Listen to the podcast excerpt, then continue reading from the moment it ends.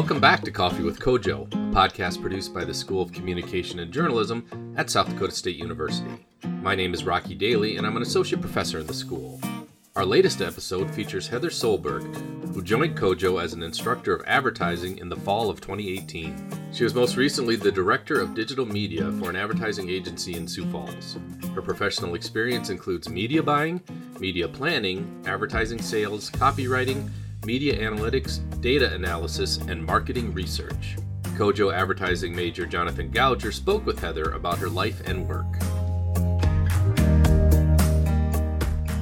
I did some reading, and you kind of had like a, a nomadic life almost. You went to Shanghai, you went to San Francisco, you know, you just went to a ton of different places.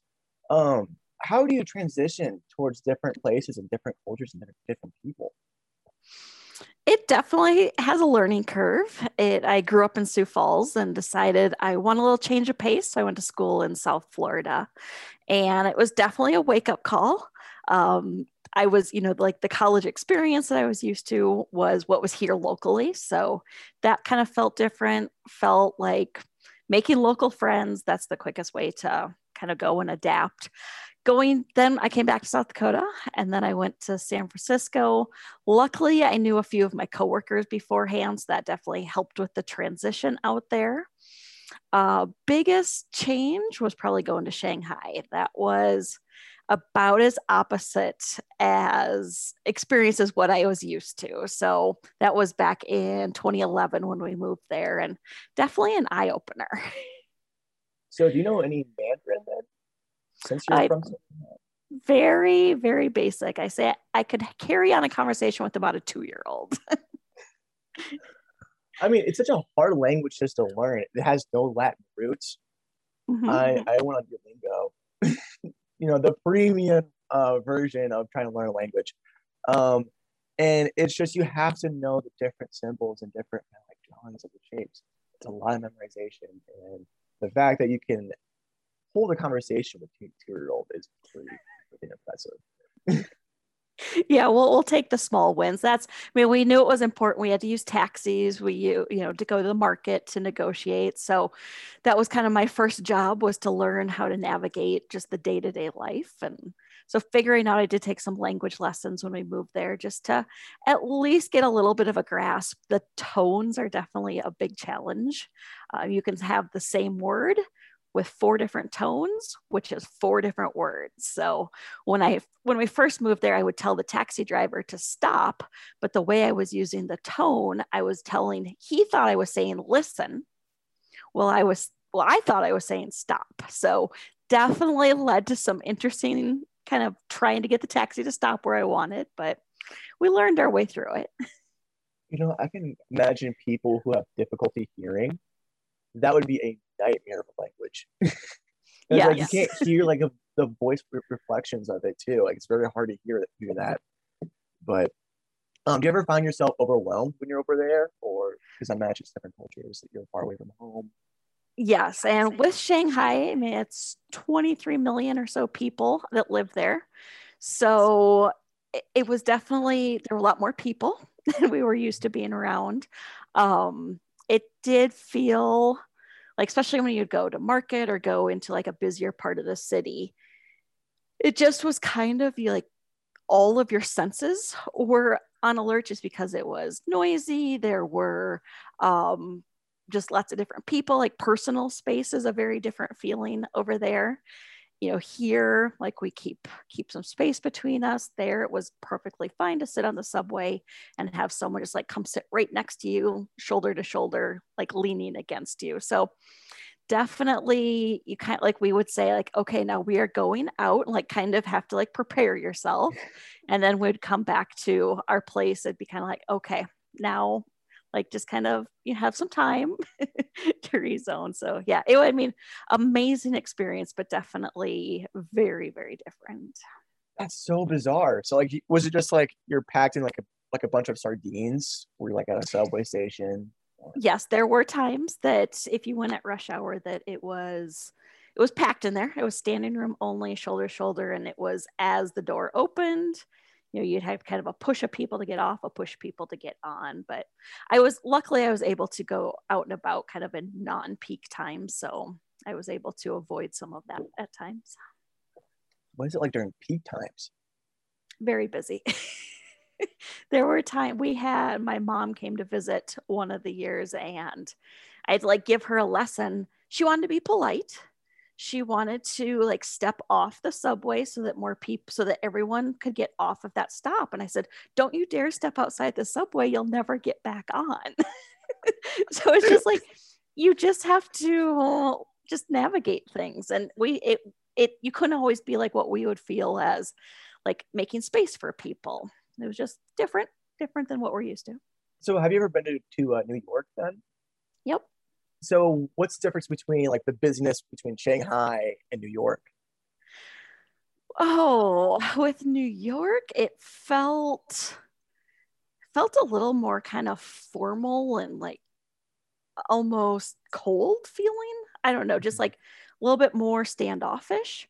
Where I always felt felt that even when you're in close quarters in a subway, like it it didn't ever have that kind of like barrier there in Shanghai. It was just like, yeah, I'm standing really close to you, and that's okay. Like it just, it wasn't. I don't know. It was a little bit more relaxed in that way. Really, I would imagine it'd be more stressful because I think there's more people in Shanghai than New York City. Yes, yes, the population's larger. Yep. You know, uh, especially like you are in a different place mm-hmm. with a different like you don't really know the language that well. Uh, I imagine that'd be more stressful than New York. But uh, for anyone who has gone to New York, um, everyone there is more blunt. yes, uh, and I mean, and part of it is that I couldn't always understand Mandarin, so I didn't, you know, I didn't always know exactly what they're saying to me, but it just, yeah, it was like that was just the way of life was to go out and kind of be surrounded by people. So did people know English from there, or was just purely Mandarin? They're, they're they a lot of uh, in school they're studying english so we would find that if we would go out that there would be you know someone would say hello to us that was the most common. Um, but we would have conversations there'd be people that would want to um, have conversations with us. So even when we traveled outside of shanghai we would find that people would would try to talk to us in english. Uh, just different depending on where we were different levels of I would say going out took a lot more planning. Mm-hmm. We needed to know addresses of where we were going. We needed to know how to get there. It was like you had to kind of, I had a little, almost a sheet of like, well, notes in my phone, but here's what I need to know to like get me to my place and get me home. I mean, that was at the beginning. You know, obviously it got more comfortable after that, but just definitely doing some pre planning was important. So, was there ever kind of like a culture shock you, you, you experienced being in, in China? It was that's my husband and I talk about that. We didn't like typically you hear of the honeymoon phase where you go someplace completely different everything is fantastic it's just you are like elated at everything and then you start to feel like some of the stresses that come with being in a new culture we never really felt like that really high peak and then the valley felt a little bit more even um, i would say biggest culture shock was just like again language barriers. Um, shopping was interesting.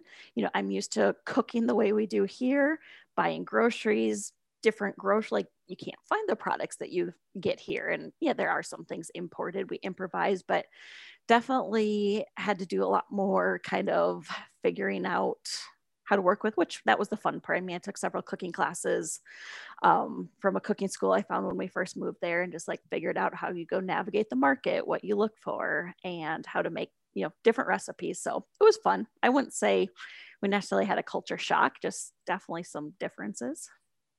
So I know you had different types of jobs there as well. You worked you worked at a magazine for a little bit. You were like you worked online. Um, describe like the different jobs you had just from San Francisco to Shanghai? Sure. So when I worked in San Francisco, I was director of marketing for a software company that we sold enrollment software for colleges to use as they were recruiting students. And then while we were in Shanghai, well, then we then I came back to South Dakota from San Francisco, worked at an ad agency called AdWorks, and worked there for two years. Had just gotten engaged, and my now husband at the time, he had just gotten asked, like, you know, would you consider we have an opening? Would you consider applying to work in Shanghai? So um, we kind of talked about it, said, yeah, that'd be great. Let's do it. Well, I went to my boss at AdWorks and said, I'm moving halfway around the world, but can I still work for you? because at that time, all of the most of what I was doing was online. So as long as I had internet access, that was the important thing. So he thought about it. He's like, yeah, let's try that. So I was very fortunate that I was able to kind of take my job with me. So while they were, you know, working here, I was sleeping. And then when they would be off for the night, I would be working. So that worked out well. I did that when we, I kind of had different levels of hours I worked with them over the whole time we were there. I also worked at a magazine for an expat group that um, was in Shanghai, so sold advertising for them. Then I also worked at an international school. I worked one year as a director of admission and recruitment. And then I worked for a food tour company as operations manager, just trying to get different experiences, just trying to um, branch out and just try new things. I mean, wanted to kind of take advantage of living abroad and having different opportunities. I mean, like back in like 2011, that, that would have been absurd to think like, oh, you're you're going online, like you're, not going in office. We we crazy, like, and now it's just so commonplace, and you kind of were at the forefront for that. Uh, I, I guess like, which job would you find like was like the most fulfilling for you during that time? Oh, that's a tough one. Um, I mean, working for AdWorks from remote, just because that was such a like that was such a cool risk that they took that that mm-hmm. they were willing to say, sure, let's see if we can make this work. Um, also, that's just very much in the vein of the industry side I want to be in. Um, also, working at the food tour company, I mean, it was such a fun environment. That was a work from home. It was, um, I had had a six month old at the time that I applied. It was two people from the US that had studied abroad in China, moved back there, started this food tour company. They were hiring for operations manager. I applied and I said, by the way, is it okay if I bring my six month old to the interviews? Like a very laid back environment. Like they were very professional, worked very hard, but definitely like at that point very accommodating of again i work from home um, that i would coordinate with tour guides coordinate with group tours do some kind of recruitment advertising type stuff so i would say that just more from kind of also getting to know a little bit more of the local food scene because you know going out and doing the tours and trying different restaurants and kind of coordinating some of the marketing materials we would hand out. Man. like that's just like again that's that's absurd this thing about that. So you must be pretty used to just being all online you know like oh it's a piece of cake we guys complain about. You know, yes I, I, gotta, I gotta say though um what made you transition towards being more part of the industry to being teaching like about advertising so i always thought in the back of my mind it would be fun to teach someday that was always just kind of something I hadn't really like made any steps towards doing that. I was still enjoying my time in industry. Um, but I actually was a guest speaker in one of Professor Lucchese's classes. And then there was a possible opening for an adjunct instructor for global multicultural advertising. So I was asked if I was interested in, in adjuncting. Again, I went back, I was still at AdWorks at that time, like, so there's a class I want to teach. Can I be flexible? Well, after living and working in Shanghai, Jim Mathis, who's the founder of AdWorks, he's like, I don't care what hours you work when you work them, sure. Like we'll be totally flexible. So I was again working remote here in Brookings for the agency at, is out of Sioux Falls. And so went adjunct for a semester and then there was a full-time instructor opening and thought kind of you know i enjoyed the one class and felt like maybe this is something i should pursue something i should try. So i would say just kind of the the doors opened. And I, it was yeah that I made that transition about three years ago, and still had some co- local connection to AdWork. Still worked on projects once in a while. I just can't quite step out of industry fully.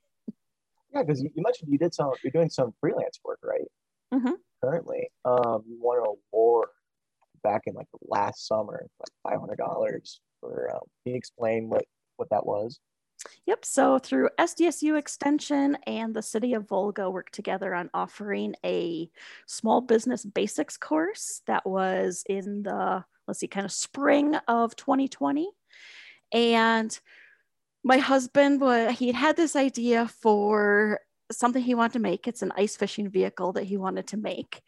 And I thought, well, this is a small business basic. I mean, I have a background in business, I have an MBA. I'm like, you know, I understand the mechanics of business, but like this course would just be a good way for me to go refresh myself on some of the necessities and also to dedicate the time to it. So went through six week course, went once a week to Volga to um, join other local businesses, wrote a business plan for my husband's um, side business and submitted it and ended up, uh, we won first place with our business plan.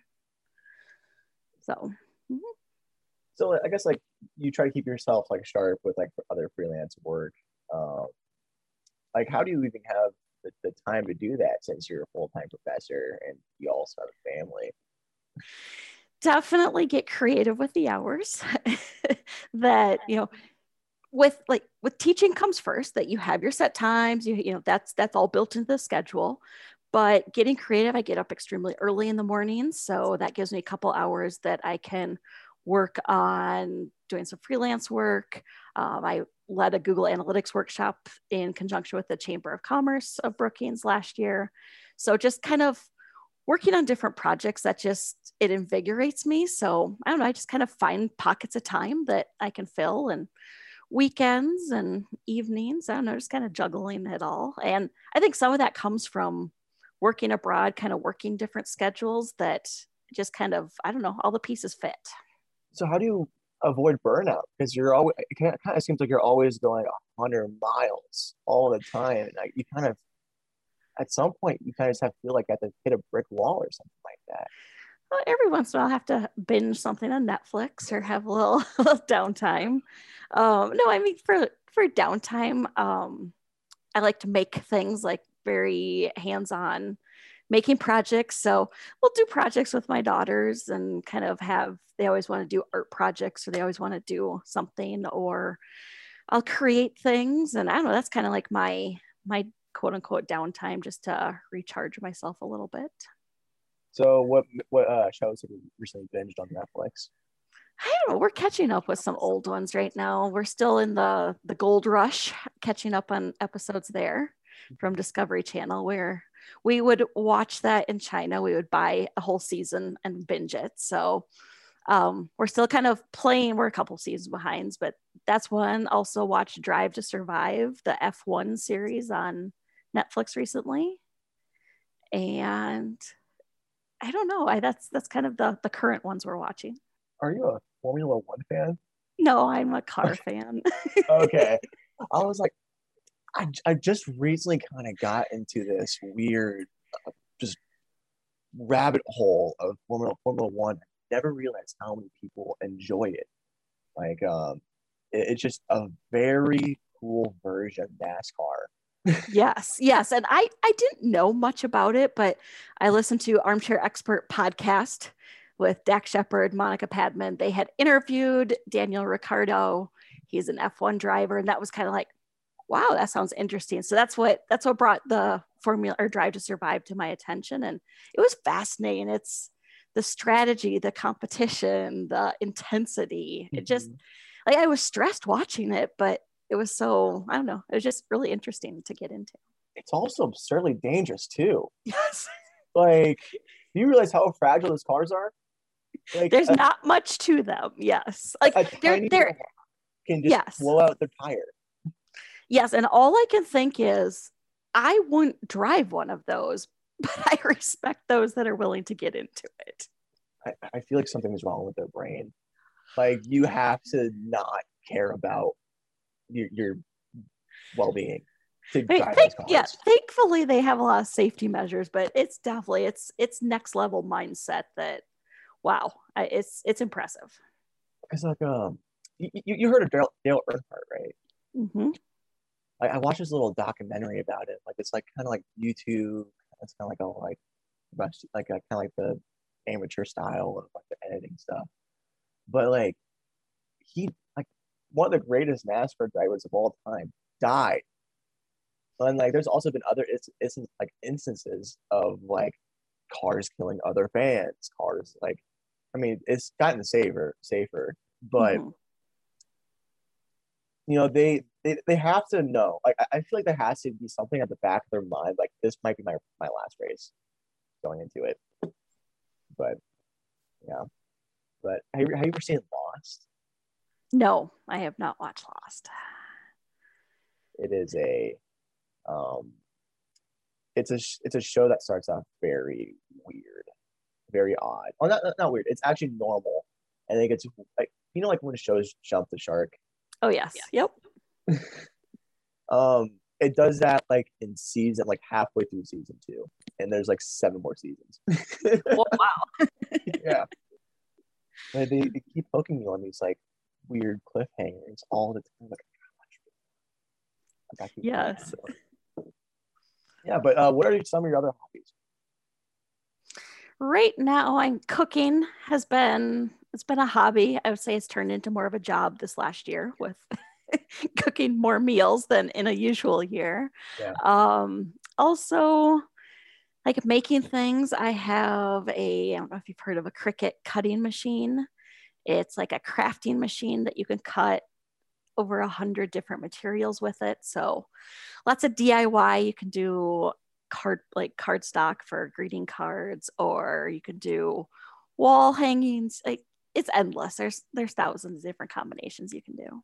So it's like wood cutting, or you can cut. You can cut like balsa wood or you can cut felt or you can cut cardstock or you can cut vinyl and then like if you've seen the mugs that you put the vinyl on the outside it cuts it can cut that um, it can cut the vinyl that you put on a t-shirt so lots of different my girls are always asking for projects and uh, it's just a fun one because it's one machine that you can create a lot of things with so it's the air dryer of making things yes pretty much i mean that's kind of I don't understand how that can even work. I, I think I have to look that up later.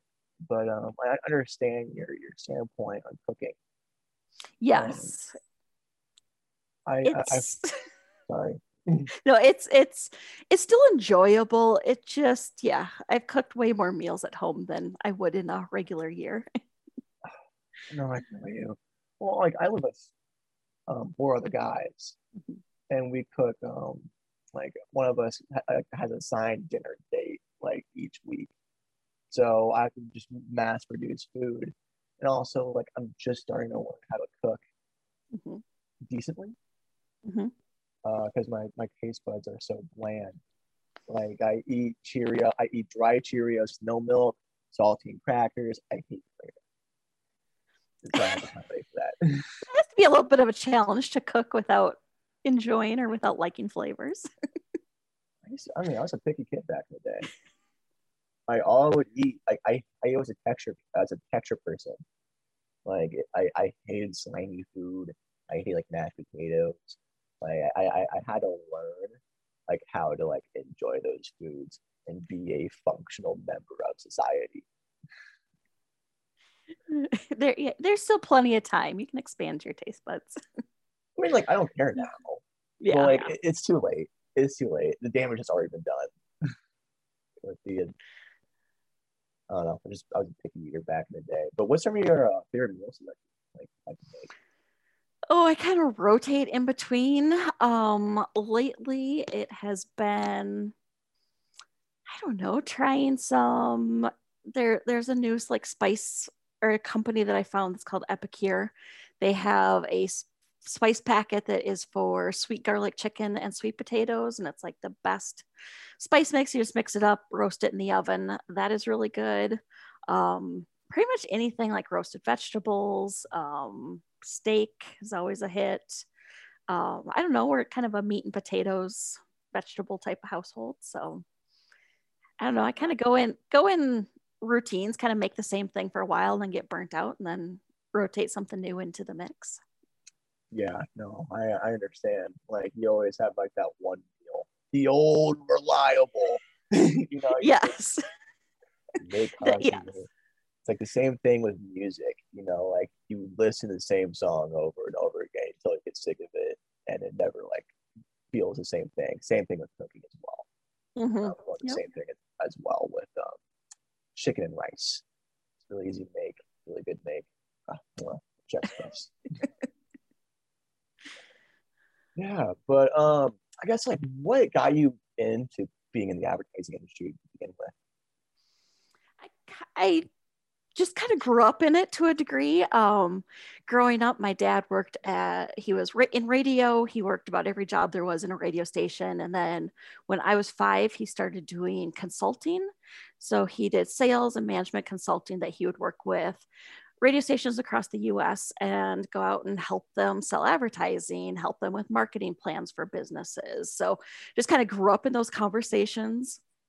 I worked for him for a few years, typing up his reports and so kind of like you know learning all the lingo and those were the conversations we had. So it was always in the i don't know it's just always kind of in the background or in the kind of all around. And then in school i studied marketing international business and i always found that i would kind of start in marketing jobs and then it would a little bit kind of twist and turn into more advertising angles so hmm. it I don't know. It's it's fun. It's fast paced. It's exciting. So I just kind of kept looking for opportunities that were in that space, and it. I like to continue to learn, and it's a space that I feel like I still have to, even though I am on the teaching side, I still have to be a student because I need to know what new platforms are coming out, what new ad types, what what's changing in the space. So that part's fun for me that I can't become complacent. I have mm-hmm. to just keep kind of forcing myself to digest what's out there. Yeah, and it seems like it, there's this giant digital arms race of, of knowledge you have to know. You know, you're constantly, it kind of feels like with advertising, you're constantly behind. You yes. Catching up yes you see a brand or you see someone doing something it's like oh how'd they think of that that's they're so far ahead of the game but it's like that's that's just everyone's moving so fast paced and you still have to have the strategy you still have to have like the mm-hmm. foundation there but it's easy to yeah see brands and be like oh i'm never going to catch up but it it's all cyclical it, everyone has their strengths everyone will find their find their place in it and I know that part is just invigorating to me that you can't just come up with a formula and you do that formula every day for the rest of your life. I think so. A lot of people, that's what interests a lot of people in advertising. You know, they, you have to keep going. like you're, you're always spinning wheels and you learn about different stuff too in research different people, different mm-hmm. like cultures, uh, which is exactly what your uh, global multicultural class is. but, mm-hmm. um, yeah, it is. You're always learning. You can't be stagnant, or else you're gone. Well, and that's where, like, the teaching side is fun for me because I learn as much from all of you as the students because we're in different generations at this point that we can you know i can learn as much from you like what's in on pop culture and what's you know kind of like figure out how can we use that? How can we make that part of our advertising strategy? So that part of teaching is a lot more exciting than i would have thought before i started doing that. Oh definitely. Like it, it's just the, the, the whole entire industry you're just you're putting something out. It's like it's a weird form of the combination of understanding human being and art, like art and culture pulling together in a weird, perfect marriage. Mm-hmm. Um, and although um, we, we, talked about this yesterday, but um, like I don't think advertising is. I, it's a little bit too macro, but you know. and that's where brand like people are understanding that trying to get that more personalized feel more of that one to one feeling. It's still it, it's challenging to do at scale, but that's where I think like tools, technology really help us to to try to narrow audience and try to make our messages on point. So would you say that technology, like with like advertising tools, is it becoming too invasive? It depends what side you're on. Yeah. As the advertiser, the information is fantastic because it helps you with targeting your audience. As the consumer, might feel like a little invasive. So, you know, I see both sides of it. Uh, we're definitely we're in the middle of data privacy that's changing. We're seeing certain things in advertising that are going away that we've had access to, such as cookies and kind of more of the the behavior that we have online. So I would say that as an industry industry, they are recognizing like, yeah, we're kind of gathering a lot of information. When we have data breaches, it's pretty significant. So I feel like there's some some changes that are that will be beneficial to the consumer. Um, but yeah, I mean, I, I can see both sides of it because it depends if you're looking from as the advertiser versus consumer. Oh, definitely. Like it kind of feels like a lot of websites are still not following the rules because like I'm still forced to accept cookies in order to browse the website. And I'm like, there's some emails where I can't opt out of it. They don't have mm-hmm. the opt out option.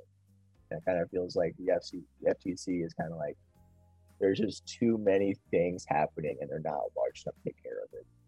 Yes, it is a lot to try and monitor and to I mean, you hope everyone has best practices and is following regulations, but yeah, there's definitely cases that the unsubscribe doesn't show up at the bottom of emails or you have no idea how you got on that email list. So hopefully we see some things get cleaned up a little bit there, a little bit more consumer friendly, but we're definitely living in some changes that are happening in that space.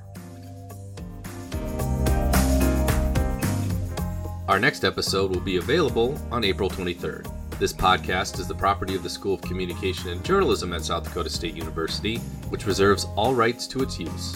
Music by Cody M. Johnson and Tyler Addison James is licensed through AMP Music.